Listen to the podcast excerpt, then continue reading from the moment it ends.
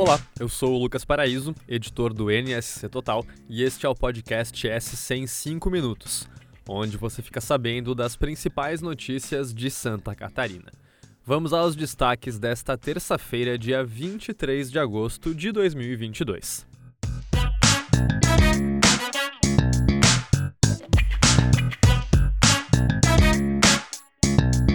Santa Catarina esteve hoje no centro de uma ação da Polícia Federal envolvendo mensagens de apoio a um suposto golpe de Estado. Mandados de busca e apreensão foram cumpridos em endereços de oito empresários que compartilharam mensagens em um grupo de WhatsApp supostamente apoiando o golpe de Estado caso Jair Bolsonaro não seja reeleito nas eleições deste ano. A ação atende a ordens do Supremo Tribunal Federal, autorizadas pelo ministro Alexandre de Moraes. Entre os alvos da operação estão os empresários catarinenses Luciano Hang, dono da Avan, e, Marco Aurélio Raimundi, da Mormai. Além das buscas, Alexandre de Moraes determinou o congelamento das contas bancárias dos empresários, bloqueio das contas nas redes sociais, tomada de depoimentos e quebra de sigilo bancário. E ainda na política, Santa Catarina recebeu hoje a primeira visita oficial da candidata à presidência Simone Tebet, do MDB. Ela cumpriu a agenda em Joinville e em Itajaí. Em entrevista na sede da escola Bolshoi, em Joinville, ela afirmou que pretende recriar o Ministério da Cultura se eleita ao Planalto. Simone comentou também a falta de candidatas mulheres na disputa pela majoritária aqui em Santa Catarina, mas afirmou que se trata de um problema generalizado na ausência de mulheres na política.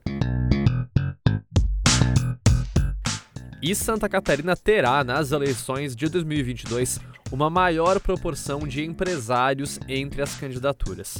A ocupação já era a mais comum entre os candidatos em pleitos anteriores, mas cresceu ainda mais na corrida eleitoral deste ano serão 179 empresários na disputa no estado, o equivalente a 18,5% dos postulantes a um cargo eletivo. A maior parte deles, de 108 concorrentes, tentará uma vaga na Assembleia Legislativa. Em 2018, o empresariado catarinense tinha 97 representantes no páreo. E atenção para quem está procurando emprego. Santa Catarina tem mais de 8,7 mil vagas disponíveis nesta semana.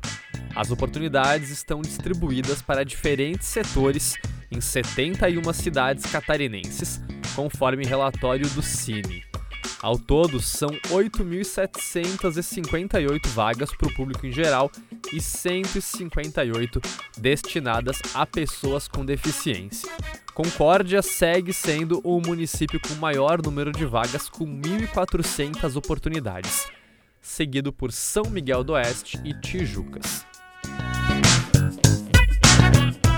Começou hoje em Joinville a Expo Gestão, um dos mais tradicionais eventos empresariais de Santa Catarina. Com uma programação cheia de palestras com grandes nomes, o evento atrai empresários do Brasil inteiro. Entre os palestrantes presentes, um dos nomes é do escritor Marcos Piangers, que vai falar sobre humanidade e liderança. Em Santa Catarina, também para lançar o filme Papai é Pop, baseado no seu livro best-seller, Piangers conversou com a nossa equipe e falou sobre o mercado de trabalho, tecnologia, inovação e cinema. O papo completo que está muito legal ocorreu na CBN Joinville e você confere lá no NSC Total.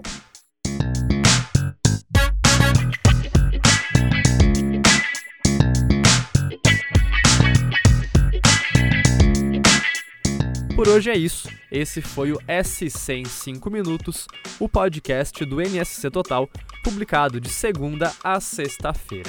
A produção é minha, Lucas Paraíso, a edição de som é de Luísa Lobo e a coordenação é de Carolina Marasco. Essas e outras notícias você confere lá em nsctotal.com.br. Até amanhã.